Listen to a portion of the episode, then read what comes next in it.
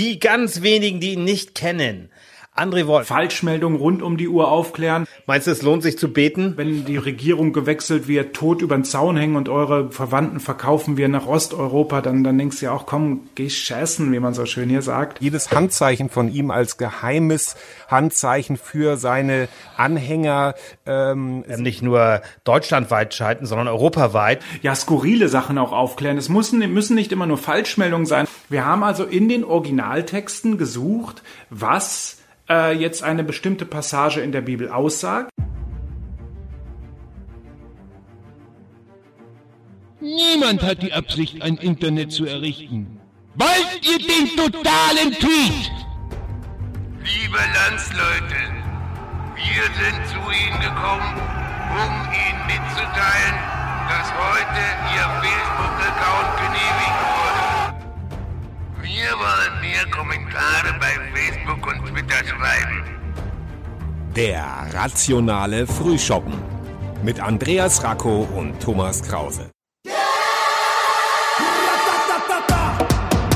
Haha, da sind wir wieder.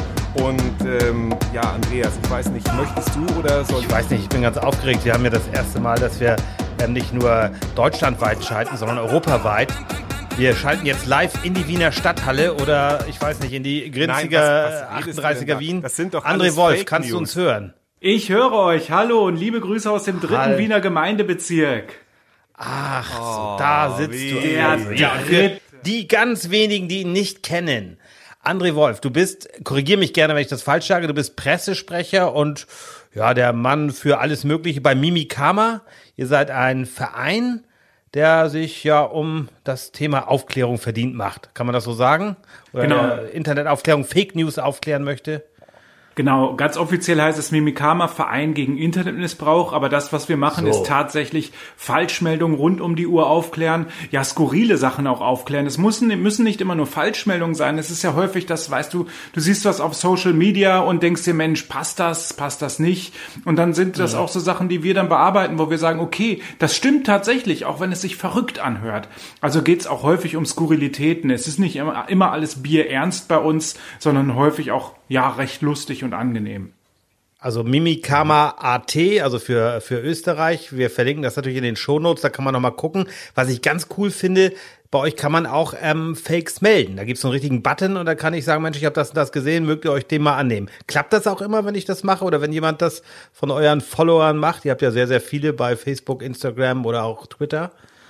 Das klappt nicht nur, das ist auch das Wichtigste überhaupt. Davon leben wir. Also wir suchen nicht selbst aktiv nach Falschmeldungen. Wir können das Internet nicht monitoren. Das klappt schlichtweg nicht. Dementsprechend sind wir darauf angewiesen, dass Menschen uns Falschmeldungen, ja, schicken oder überhaupt Links oder Inhalte schicken, wo sie sagen, Mensch, da habe ich eine Frage zu oder da habe ich was gefunden. Das ist schon ein Fake und ich, ich will euch das nur zeigen. Also davon leben wir letztendlich. Und wir kriegen am Tag zwischen 100 und 150 solcher Einsendungen. Die können wir wir Boah. naturgemäß nicht alle bearbeiten, weil uns da die Ressourcen zu fehlen. Aber wir versuchen schon allen zu antworten und zumindest das, was quantitativ häufig angefragt wird, innerhalb eines kurzen Zeitraums dann auch definitiv zu bearbeiten. Ja, diese Zahlen, die schwanken natürlich. Das ist so diese Grundstimmung, diese 100 bis 150. Wenn natürlich draußen irgendwas passiert oder seit dem Coronavirus, äh, haben wir natürlich wesentlich mehr Anfragen. Wir hatten anfangs der, der Corona-Pandemie über 400 Anfragen am Tag. Da mhm. haben wir rund um die Uhr gearbeitet und das ja. hat sich glücklicherweise, sage ich auch dazu, glücklicherweise ein wenig geändert und ist wieder normaler geworden. An Nachschub mangelt es nicht, das haben wir gerade festgestellt und unser Thema ist ja heute auch so ein bisschen Amerika vor der Wahl. Und äh, meine, meine dringlichste Frage ist da so ein bisschen, oder beziehungsweise ha, habt ihr da eine Erklärung oder hast du da eine Erklärung, dass so viele äh, Menschen in Deutschland auch Trump so dermaßen feiern, dass es da also auch einen Videokanal zum Beispiel der Donaldisten gibt, die dann also jedes Handzeichen von ihm als geheimes Handzeichen für seine Anhänger ähm, sieht und so. Wie, wie kannst du oder wie könnt ihr euch das erklären oder wie, wie gibt's da irgendwie eine Erklärung dafür überhaupt? Erklären kann ich das natürlich nicht zu 100 Prozent, das ist klar. Aber Gedanken habe ich mir da auch schon drum gemacht. Grundsätzlich äh, sagt Trump ja das, was viele Menschen ja sich wünschen, dass das mal jemand sagt. Dass eine starke Person daherkommt und einfach mal eine Richtlinie angibt. Ob das jetzt stimmt, was er da sagt, ob das inhaltlich korrekt ist oder nicht, das spielt überhaupt gar keine Rolle. Es geht um ein, ein Bauchgefühl, was bei vielen Menschen dadurch ja gesättigt wird, um, um Wünsche, die auch mal geäußert werden. Wenn jemand kommt und sagt America first, dann ist das natürlich für viele Menschen in den USA toll, dass sie dann sagen, okay, endlich kommen wir mal zuerst dran. Ja, wäre in Deutschland dasselbe, wenn jemand sagt, Deutsche die Deutschen zuerst, ist das natürlich für viele Deutsche auch wieder ganz toll. Und dann spielt es keine Rolle, ob diese Person in zweiter Linie etwas Wahres sagt oder nicht, sondern diese Person gibt eine starke Hand, eine Marschrichtung vor. Und das ist natürlich für viele Menschen wichtig, einen Halt zu haben. Gerade in Krisenzeiten wünscht man sich natürlich Halt. Und das bietet so ein Politik, äh, Politiker oder Populist eben letztendlich. Ja, und das, und diese, aber das reich, scheint ja so weit zu reichen, dass also eine Heilpraktikerin auf den Stufen des Reichstages schreibt, ja, Trump ist gerade in Berlin und hält unsere, seine Hand schützend über uns. Das ist das, dass die Amerika, dass Amerikaner das gerne hören, das, das möchte ich gerne glauben und das ist ja klar, das ist Populismus vom Feinsten. Aber auf der anderen Seite kann ich mir das halt hier in Deutschland nicht, nicht so ganz, kann ich das irgendwie nicht nachvollziehen. Das ist tatsächlich erst so wirklich mit dieser äh, QAnon-Welle gekommen. Das hatten wir vorher auch nicht so. Also ich weiß nicht, ob ihr die Frage notiert habt auf dem Zettel, sonst greife ich einfach mal vor. QAnon ist natürlich gerne. ganz, ganz ja. bedeutend äh, im Zuge von Trump und auch im Zuge von den ganzen Verschwörungsmythen, die im Moment unterwegs sind. Dieses QAnon kannten wir ja großartig gar nicht vor Anfang April. Also klar hatte das sein Nischendasein, auch im deutschsprachigen Bereich. Wir, wir hatten ja. bei Mimikama schon, bevor das großflächig bekannt wurde, kleine Fakes mal aufgedeckt, die QAnon gebracht hat. Aber seitdem Xavier Naidoo wirklich dieses Video am 2., 3. April gemacht hat, wo er sagte, Kinder in unterirdischen Höhlen, die von irgendwelchen Eliten äh, gefangen gehalten werden und, und so weiter, das war natürlich eine, ein Verschwörungsmythos, der von QAnon kommt. Und das hat sich dann ja wirklich großflächig verbreitet in Mitteleuropa, nicht nur in Deutschland, auch in Österreich wohlgemerkt. Und man darf nicht vergessen, der große Heilsbringer der QAnon-Bewegung, dieser, dieser sektenartigen Bewegung, ist nun mal Donald Trump. Das war er schon, okay. äh, er wurde schon im, im letzten Wahlkampf als der große Heilsbringer hingestellt und wird natürlich jetzt auch wieder als großer Heilsbringer hingestellt. Trump selber steckt natürlich nicht hinter dieser QAnon-Bewegung, aber er duldet sie natürlich selbstgefällig, das kann man durchaus sagen. Und, und innerhalb dieser Bewegung ist er halt das, ja, das Maximum.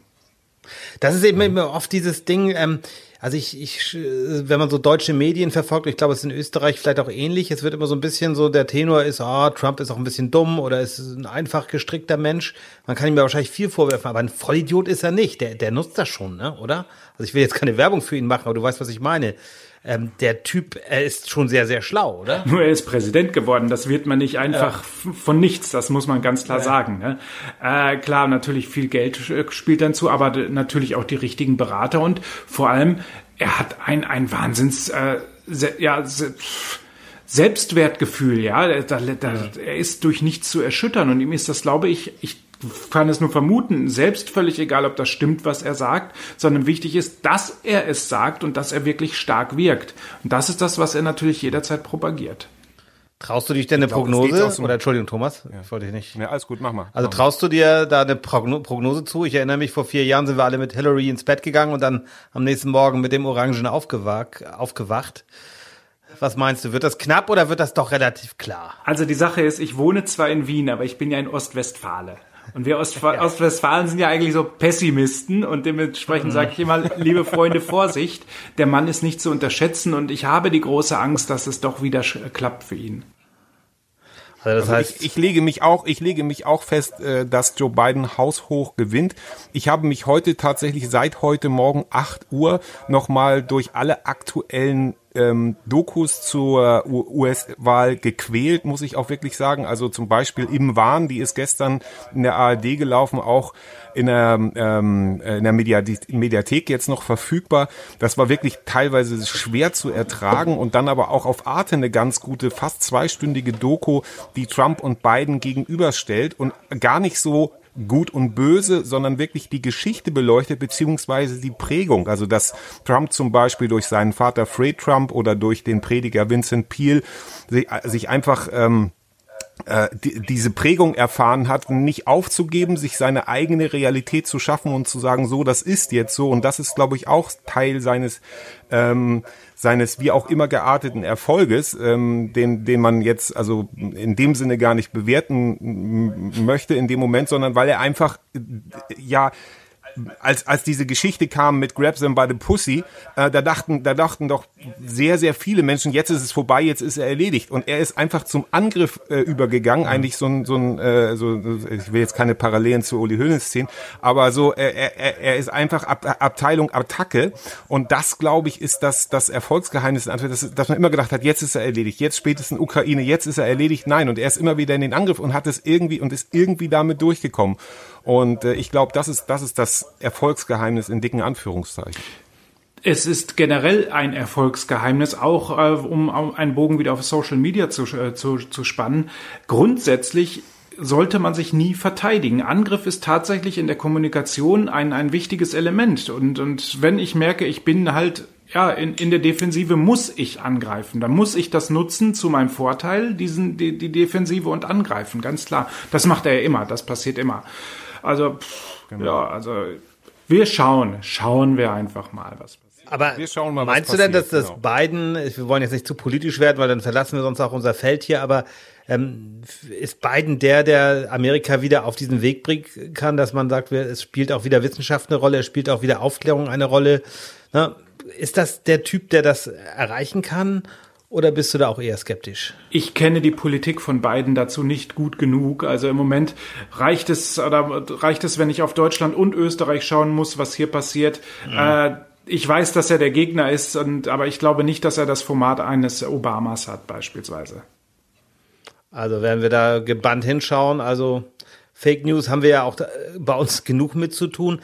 Wie, wie müde bist du denn manchmal? Du machst das ja jetzt schon eine ganze Zeit und ich, mir, mir geht's schon so, wenn ich mich um meine kleinen Kanäle kümmere und dann kommt wieder die, die x-te Diskussion. Das heißt hier, Guck, wer ist denn noch ich der hätte? Jetzt, ich hätte das jetzt positiv gefragt. Ich hätte gesagt, wie motivierst du dich jedes Mal aufs Neue? Ja, ich, versuch, ich versuch's jetzt mal andersrum. Du kannst es dann ja, ja nochmal genau. positiv machen. Aber es, es ermüdet doch auch immer wieder dieselben Argumente. Jetzt gerade, wenn wir über Corona sprechen. Ja, es wird ja auch mehr getestet und dadurch gibt es mehr ähm, Ergebnisse und es ist ja sowieso 80 Prozent ist falsch. Es wird ja immer, es wiederholt sich ja auch. Also wie, wie motivierst du dich, um Thomas positiven Dreh da doch noch reinzukriegen jetzt? Grundsätzlich ja, es wiederholt sich alles. Das ist das Spannende. Also vieles unserer Arbeit ist reine Archivarbeit. Das heißt, wir müssen nicht immer neu recherchieren, weil bestimmte Narrative, bestimmte Geschichten wiederholen sich und man kann auf die Ergebnisse, die man hat, bereits zurückgreifen und muss schauen, ob die aktuell noch stimmen. Das ist das eine. Das mhm. andere ist, es ist extrem ermüdend. Manchmal hat man schlichtweg ja. keine Lust mehr.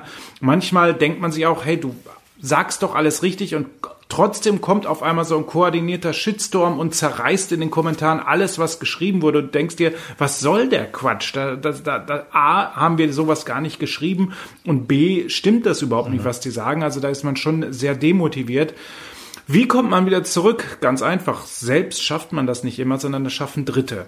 Das schaffen vor allem unsere Fans, und vor allem viele Menschen, die dann schreiben, ja, das ist gut, was ihr da geschrieben habt, wenn dann beispielsweise, so wie vor zwei Wochen, da habe ich was über die äh, über den bayerischen Haushalt geschrieben. Da ging es halt darum, dass angeblich schon 2019 in Bayern in einem Paragraphen, was von Covid geschrieben wurde und der Pandemie. Oh Gott, ja. äh, und dann ja. habe ich da einen Artikel zu geschrieben. Dann schrieb mir ein Rechtsanwalt, sehr schön, dass Sie das alles völlig korrekt hingestellt haben. Ich habe noch was, das können Sie dazu schreiben. Und das sind dann Sachen, die motivieren. Okay. Da kommt dann eine Person, die wirklich Ahnung von allem hat und sagt, das war wirklich gut und richtig und ich habe noch was, damit werdet ihr noch besser. Das tut dann gut und dann sagt man sich, ja, da habe ich jetzt auch Bock drauf. Äh, oder auch andere Kleinigkeiten, wo du siehst, es kommt vom Außen wirklich so auch Dank und, und du wirst auch anerkannt. Äh, jetzt dieses Wochenende, ganz toll. Österreichische Zeitung, große, eher konservative Zeitung, die Presse heißt die, hat die Nationalfeiertagsausgabe rausgebracht und, und mich als Deutschen darin unter anderem porträtiert. Das tut natürlich gut. Okay. Ne? Viel, Wow, kam das Wort Piefke drin vor oder nicht? Nein, nein, nein, sie haben wirklich der, der Ostwestfale haben sie geschrieben, der, Der der, in Ostwestfale, Seiten der okay. Wahlheimat Wien. Äh, also den Begriff Piefke, den nutzt man natürlich hier nicht im offiziellen Bereich. Okay. Ich glaube, den, den nutzen wir Deutsche auch mehr als Eigenbezeichnung, als dass er gegen uns verwendet wird, muss ich gestehen. Äh, aber das sind Sachen, die tun dann gut, ganz klar natürlich, wo du denkst, so ein bisschen haben wir ja doch was erreicht und so ein bisschen kommt auch Anerkennung wieder zurück. Wie ist denn der Blick? Das finde ich ganz interessant. Wie lange bist du jetzt in, in, in Wien? Ja, es werden jetzt sechs Jahre. Sechs Jahre.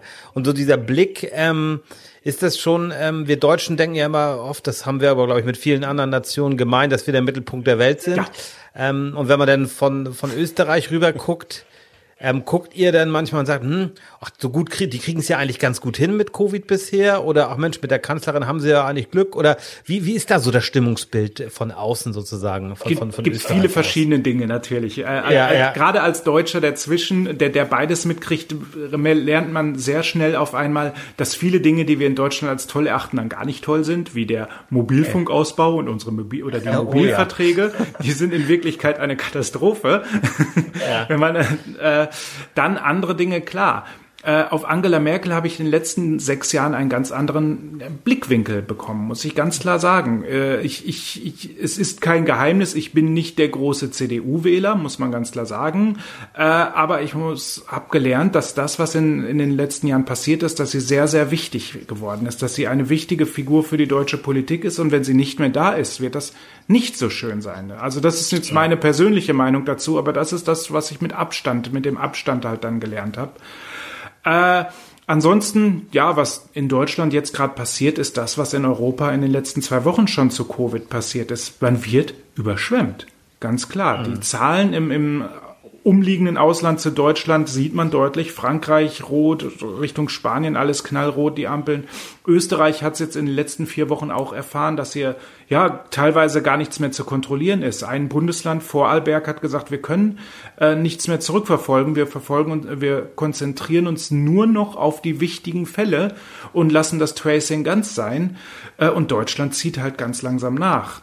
Natürlich auf einem wesentlich niedrigeren Niveau, muss ich sagen viele Gemeinden, die jetzt ganz panisch sagen, oh Gott, wir sind bei der 50er Inzidenzfallgrenze und da wird jetzt was passieren. Wir leben damit schon seit Wochen. In Wien sind wir bei 226 oder bei 228. In Tirol geht mal Richtung 300. Thomas, du kannst da glaube ich auch, ne? du hast auch 150 oder was habt ihr in Solingen irgendwie so? Ne? Wir sind auch schon über 200. Ach, schon über 200, ja. Okay. Ja, wir haben mehr. Wir haben mehr. Und, und manchmal hat man das Gefühl, da passiert rein gar nichts. Vor zwei Wochen war ich in Innsbruck, habe doch dort einen Vortrag an der Uni gehalten und dann hieß es, ja, Innsbruck wird jetzt rot auf der Corona-Ampel. Ich so, okay, was heißt das? Ja, das wissen wir noch nicht. Die Veranstaltung findet trotzdem statt.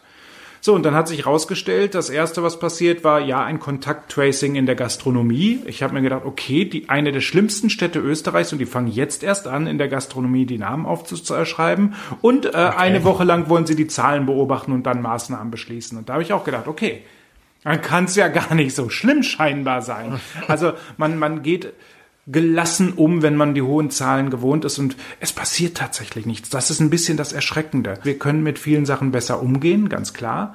Die medizinische Versorgung ist wesentlich besser gewährleistet. Man kann besser behandeln.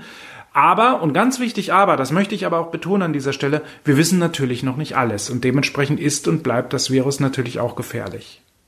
Ja, und das finde ich eben auch so erschreckend, weil du eben, man hört ja durchaus auch von jüngeren Menschen, ne, die, die unter 50 oder doch jünger sind, die schwere Verläufe haben, vielleicht jetzt nicht gleich in die Klinik müssen, aber dann vielleicht ein halbes Jahr lang nicht schmecken können und so weiter. Und das finde ich ist dann so anstrengend, wenn du dann bei Facebook unterwegs bist und dann behaupten wieder Leute, ja, ich kenne aber keinen. Wie ist so dein Tipp, wenn man vielleicht auch Leute hat, die man von früher kennt, aus der Schule oder alte Kollegen und so weiter, die man im Grunde schätzt, die auch immer rational gedacht haben, jetzt aber eben zu Corona ja, Vollhongs werden. Ähm, Ja, dieses Spannende was kann, man, kann ich da tun? Ich höre ja den Satz auch regelmäßig, ja, ich kenne ja gar keinen. Nun, ich Ja, kenne ja. mittlerweile fünf oder sechs Fälle in meinem Bekanntenkreis. Über zwei habe ich auch selbst bei Mimikama geschrieben. Mit denen hatte ich dann geschrieben, dass sie wirklich gesagt haben, komm, sagt mal, was habt ihr erlebt in der Zeit, was ist passiert? Äh, ich habe im Verwandtenbereich auch zwei Fälle. Interessanterweise, er hatte Symptome. Seine Frau war dementsprechend auch erkrankt, hatte überhaupt gar keine Symptome. Also es kann völlig unterschiedlich verlaufen. Wie geht man damit um? Das ist immer die Frage, wie möchte man es eskalieren lassen? Ja, das Gespräch. Äh, wenn ich merke, dass ich mit jemandem am Tisch sitze, der wirklich völlig daneben zieht und, und auch teilweise mit Verschwörungsmythen agiert, sollte man vielleicht ganz klar sagen, du bitte lass uns dieses Thema zum allgemeinen Frieden sein lassen. Ja? Mhm. Man darf. Also mache ich inzwischen mit Homöopathie zum Beispiel. Man darf durchaus sagen, dass man zu etwas keine Lust hat einfach. So. Ja. Das bedeutet aber nicht, dass es nicht die Möglichkeit gibt, rational Kritik an Corona-Maßnahmen zu, zu äußern. Wenn das passiert, das darf man ruhig. Da bin ich auch gar kein, ja, überhaupt auch ein Freund von. Man kann rational kritisieren. Ja. Man sa kann sagen, das und das äh, wird falsch dargestellt oder überzogen dargestellt, dramatisiert und ich kann auch sagen, warum. Völlig in Ordnung. Aber in dem Moment, wo ein Gespräch abdriftet in die Faktenlosigkeit oder mit irgendwelchen Mythen untermalt wird, dann sollte man wirklich vorsichtig sein und, und zur Not freundlich bitten, dass man an dieser Stelle das Thema wechselt. Man kann auch toll über Essen glaub, reden oder über den letzten Urlaub ja, vielleicht. Und glaube, Social Media, ein, meinst glaube, du, blockieren ist, ist eine glaube, Lösung? Das ist, Entschuldigung, ich ja? glaube, das ist, ich glaube, das ist ein sehr guter Tipp. Ähm, ich möchte das aus eigener Erfahrung sagen. Äh, witzigerweise ging es da um Didi Hallervorden. Ich habe also da äh, oh, ein, eine, ein Posting gemacht, und dann ging es um Didi Hallervorden, dass er nicht zu seinen alten Filmen steht, also etwas völlig Banales. Und da wurde ich aber dann auch angeschrieben und da hat mir also jemand eine ellenlange Nachricht dann geschrieben, dass ich mich da also doch zurückhalten sollte und dass das ja selber nur Neid ist und bla bla bla. Dann habe ich dann darunter nur geschrieben, also sie hat wirklich, glaube ich, das wären wahrscheinlich zwei ausgedruckt, zwei DIN A4 Seiten gewesen, eng beschrieben. Und dann habe ich darunter nur geschrieben, du hast recht, damit diese Diskussion beendet ist. Mhm. Was mich wirklich noch interessiert, Andreas hatte vorhin von Covid-Vollhongs äh, gesprochen und du hast von einem koordinierten Shitstorm gesprochen, ähm, den ihr ab und zu mal erfahrt. Äh, gibt es bei euch eine Art Klassifizierung? Also gibt es, äh, dass ihr sagt, okay, wir haben hier Verschwörungstheoretiker Stufe 1, die einfach nur das weiter posten, was sie irgendwo aufschnappen. Wir haben hier Leute, die gezielt Falschinformationen streuen. Also gibt es da so ein Raster, das ihr habt? Also jetzt nicht reines Schubladendenken, aber doch schon so ein bisschen. Gibt es sowas?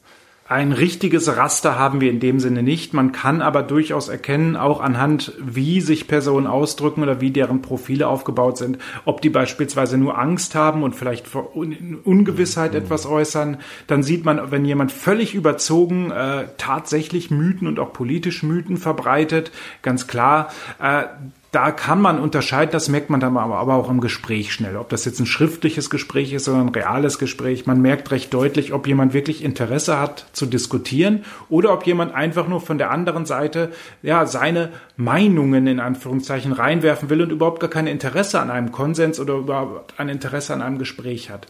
Das ist ja immer das Kritisieren darf man grundsätzlich ja, aber ich mhm. muss mich immer erst mit der Gegenseite auseinandersetzen. Ich muss ja das kritisieren, was was auf den Tisch gelegt wird und nicht einfach das vom Tisch schmeißen und meine meine Inhalte draufwerfen. Das ist ja Quatsch.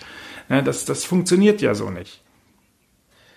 Ganz banale Frage, aber bist du schon persönlich bedroht worden für das, was du machst? Ich kann es mir ja leider vorstellen, dass man da auch mal unschöne ja, Nachrichten bekommt. Oder? Äh, schriftlich, ja, ständig. Das ist aber jetzt, äh, du, ach, die ersten schlimmen Drogen haben wir 2016 erfahren, äh, wo wir wirklich damals gesagt haben, aua, hier passiert was und, und wir haben aber auch gelernt, damit umzugehen. Also wenn mir jemand schreibt, ihr seid die Ersten, die, wenn, wenn, äh, wenn die Regierung gewechselt wird, tot über den Zaun hängen und eure Verwandten verkaufen wir nach Osteuropa, dann, dann denkst du ja auch, komm, geh scheißen, wie man so schön hier sagt.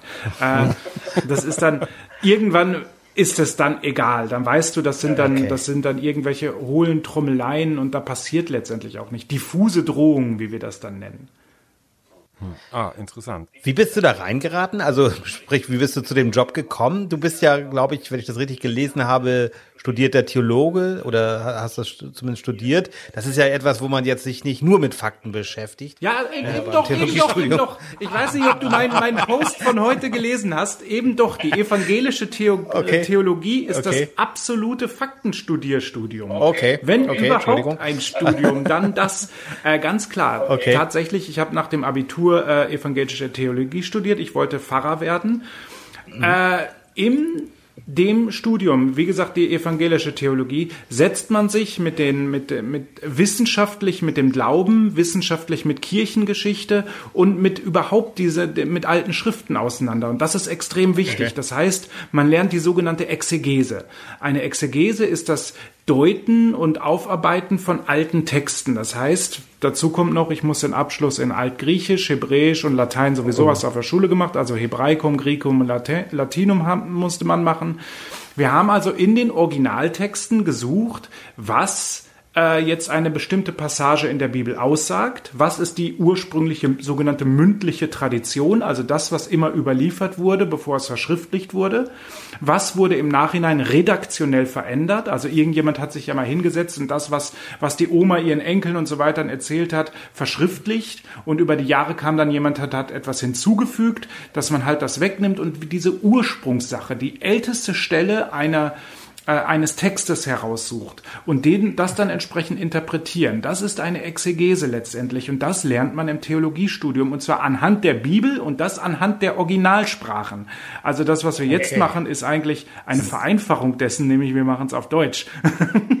Sehr interessant, okay. wieder was dazugelernt. Und, und was natürlich auch ganz wichtig ist, äh, die, die Synopse. Eine Synopse ist auch eine Wissen, ein wissenschaftliches Arbeiten, in dem man Texte nebeneinander legt und vergleicht. In der Bibel, ganz klar, äh, klar macht man das eigentlich anhand der Evangelien. Du hast drei plus ein Evangelium, sag ich immer, also drei Evangelien, die gleich sind, äh, Matthäus, Markus und Lukas und das vierte. Und wenn man nämlich diese drei, diese vier Evangelien vergleicht, merkt man, dass das eine von den dreien, nämlich Johannes, völlig anders aufgebaut und geschrieben ist als die anderen dreien. Das erfährst du, indem du wirklich alles nebeneinander legst und vergleichst. Wer hat was geschrieben?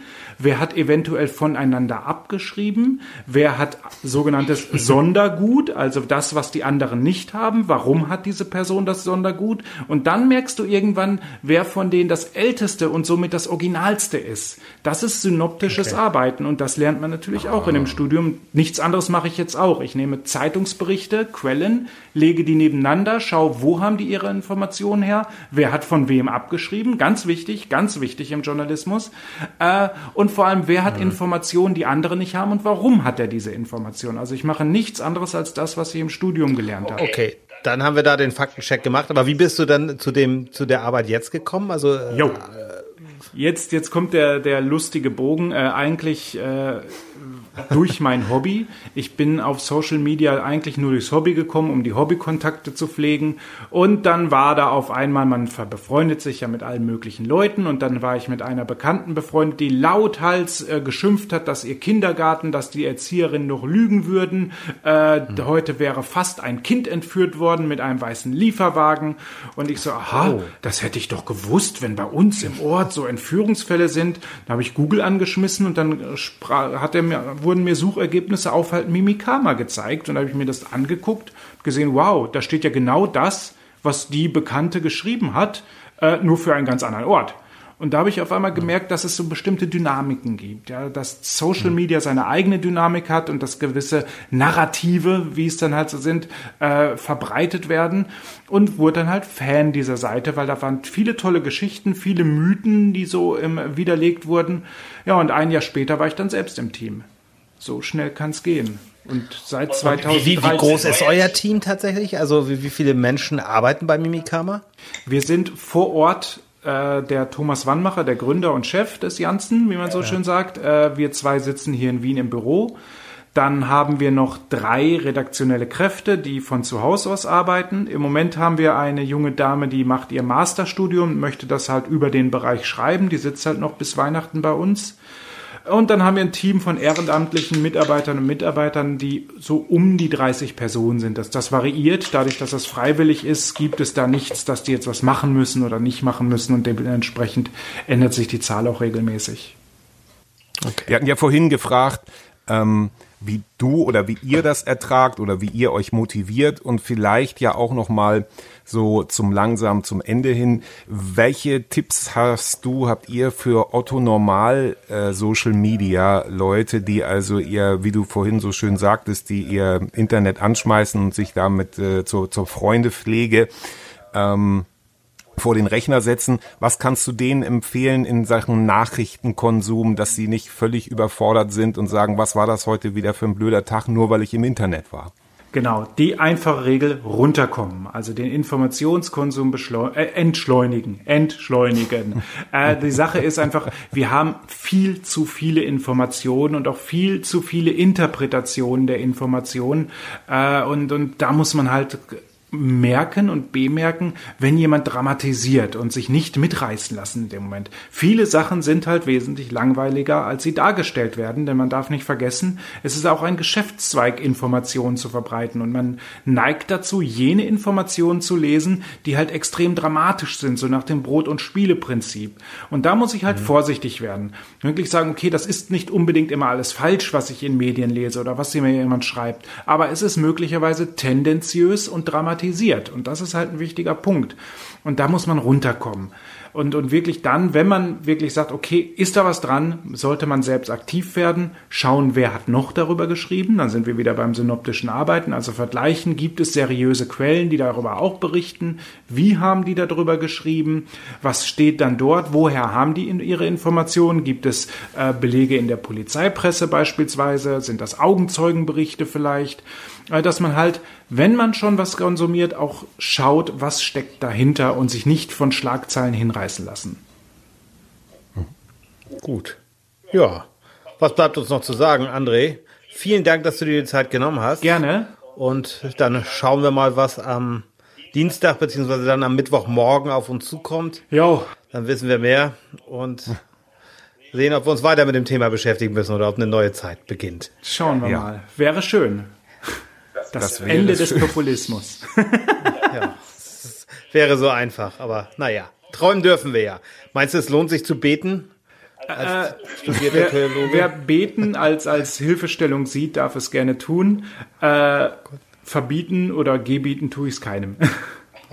Gut. Andreas, ja. Andreas Opa war auch Pastor, also insofern ja. kann, glaube so. ich, nichts mehr schiefgehen mit euch beiden. Ich Wir danke schauen. euch auch beiden recht herzlich für, für dieses Gespräch. Wir danken dir, wir danken unseren Hörern, äh, die auch tatsächlich immer mehr werden. Und das ist äh, keine Fake News, sondern das, ich habe heute Morgen wieder reingeguckt und war ganz happy. Und also geht auf Mimikama.at oder bei Facebook und guckt euch genau. an, was André und seine Kollegen da machen wie immer die Shownotes ver verlinkt. Ich wollte heute zum Thema entsprechend eigentlich ein äh, Rothschild Bordeaux trinken. Das ist mir leider nicht gelungen. Es ist ein Chateauneuf du Pape geworden. Andreas habe ich gesehen, trinkt Weizen. Weizen. Ja, und gut. André, hat einen, hattest du einen Spritzer nein, oder einen? Nein, nein, ich habe hab schon meine Trainingskleidung an.